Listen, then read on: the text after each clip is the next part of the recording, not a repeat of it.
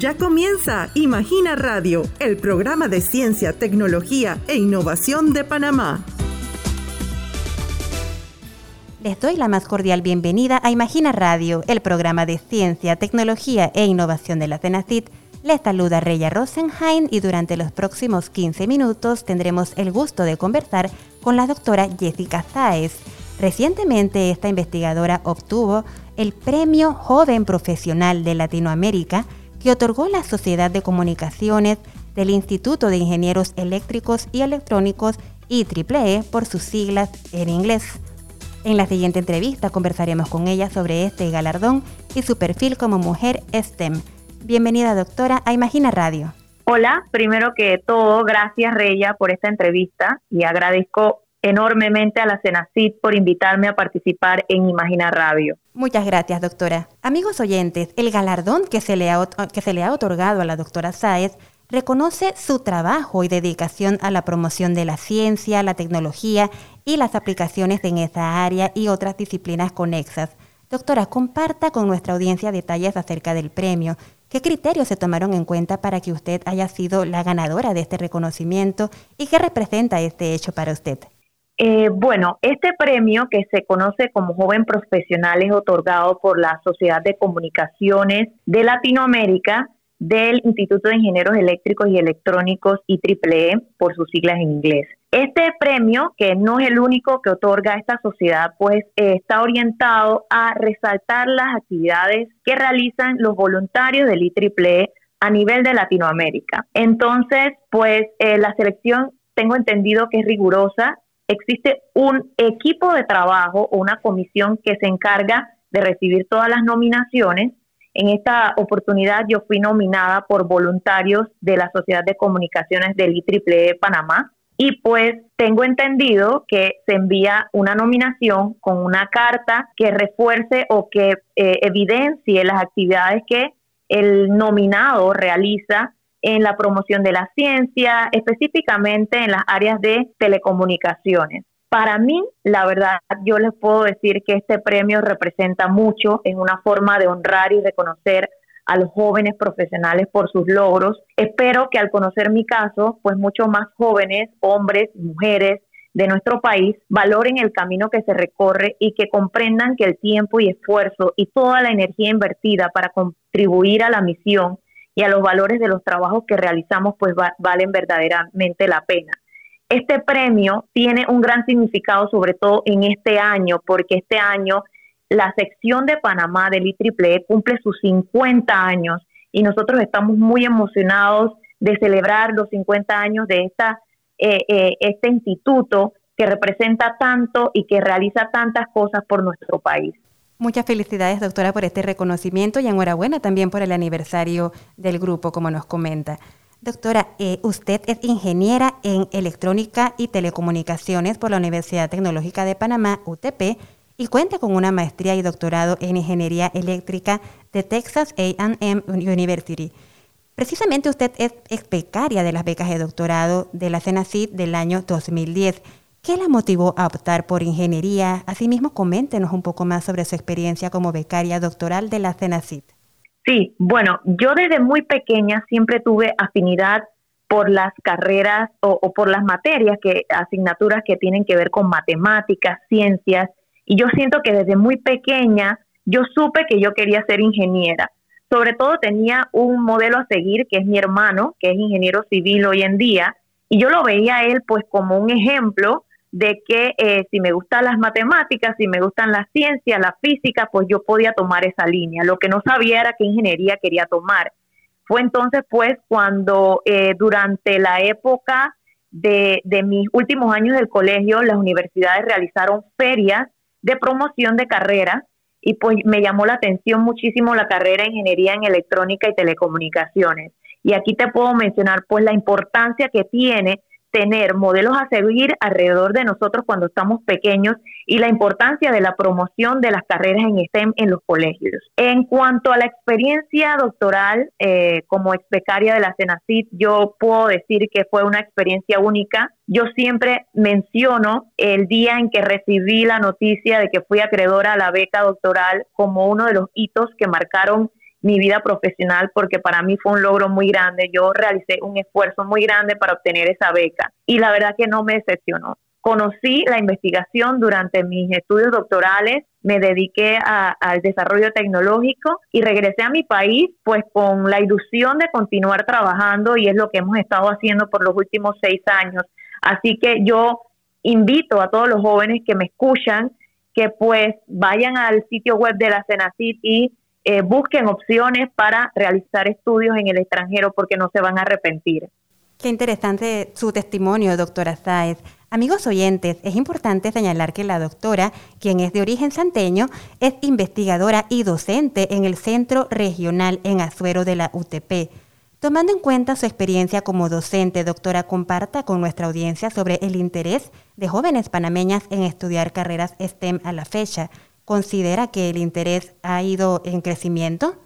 La respuesta, pues, te la puedo dar desde el punto de vista de la ingeniería y es que no ha estado en crecimiento, por lo que hemos podido percibir en las personas que desean entrar o los jóvenes que desean entrar en la universidad tecnológica, por decirlo así, pues el interés ha, eh, mermado. Pero, y, esto puede tener una escasez de talento para las empresas en este sector.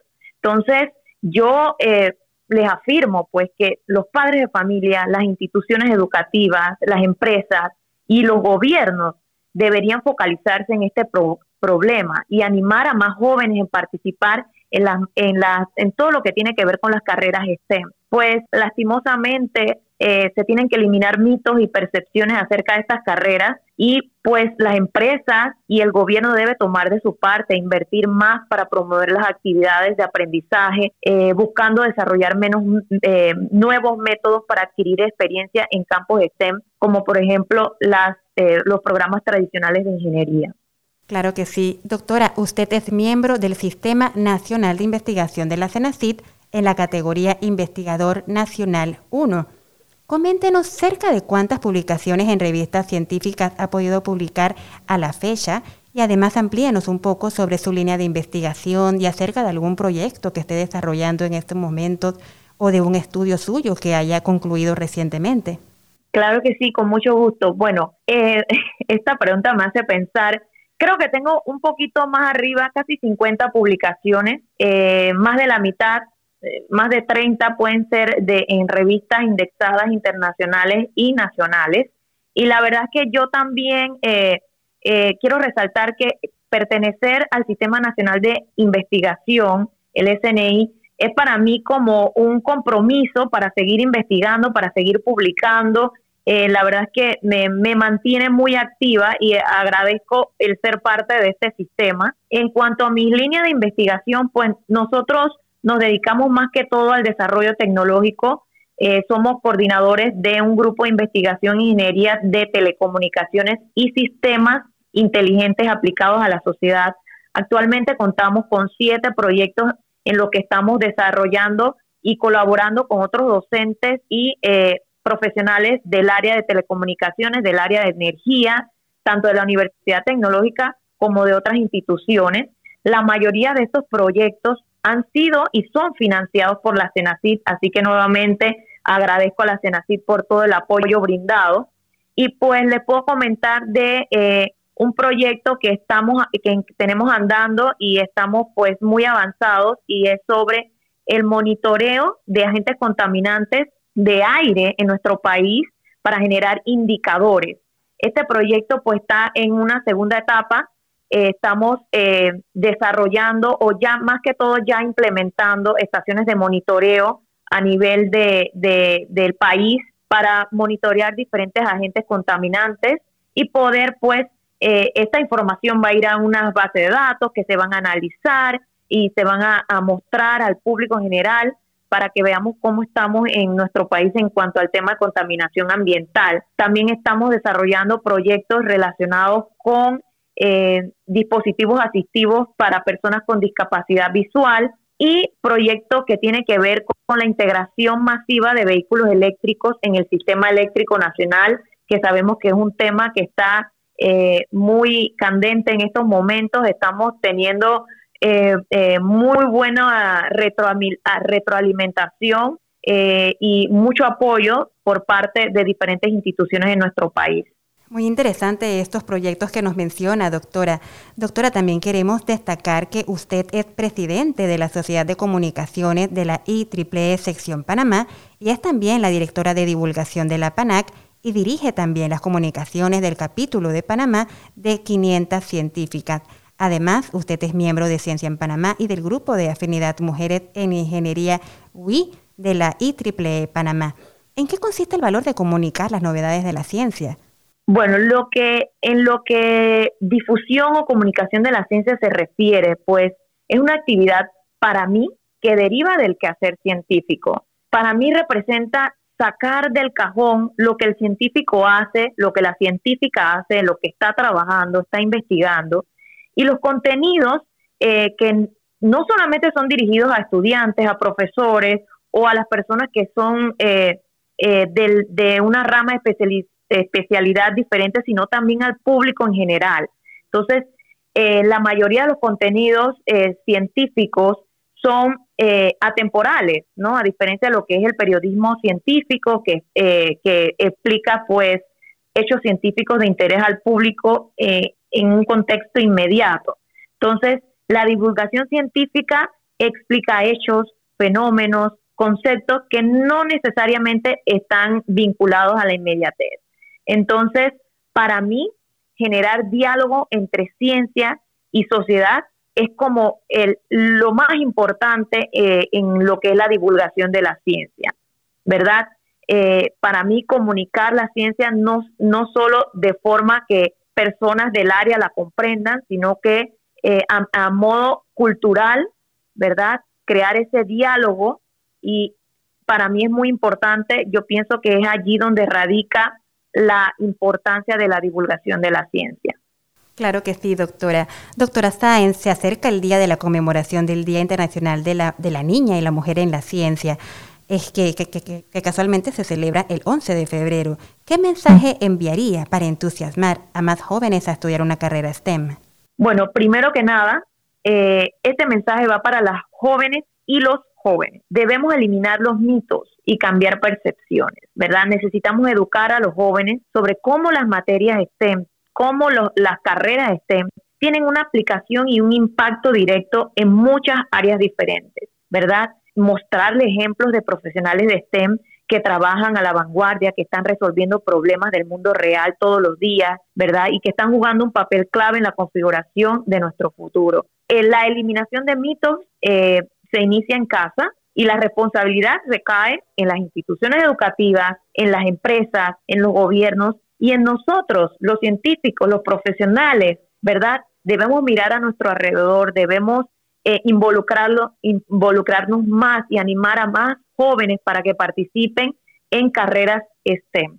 Claro que sí. Muchísimas gracias, doctora Sáenz, por participar en esta edición de Imagina Radio. Muchas gracias a ustedes por la invitación. Muchísimas gracias, doctora, y muchísimos éxitos en sus proyectos.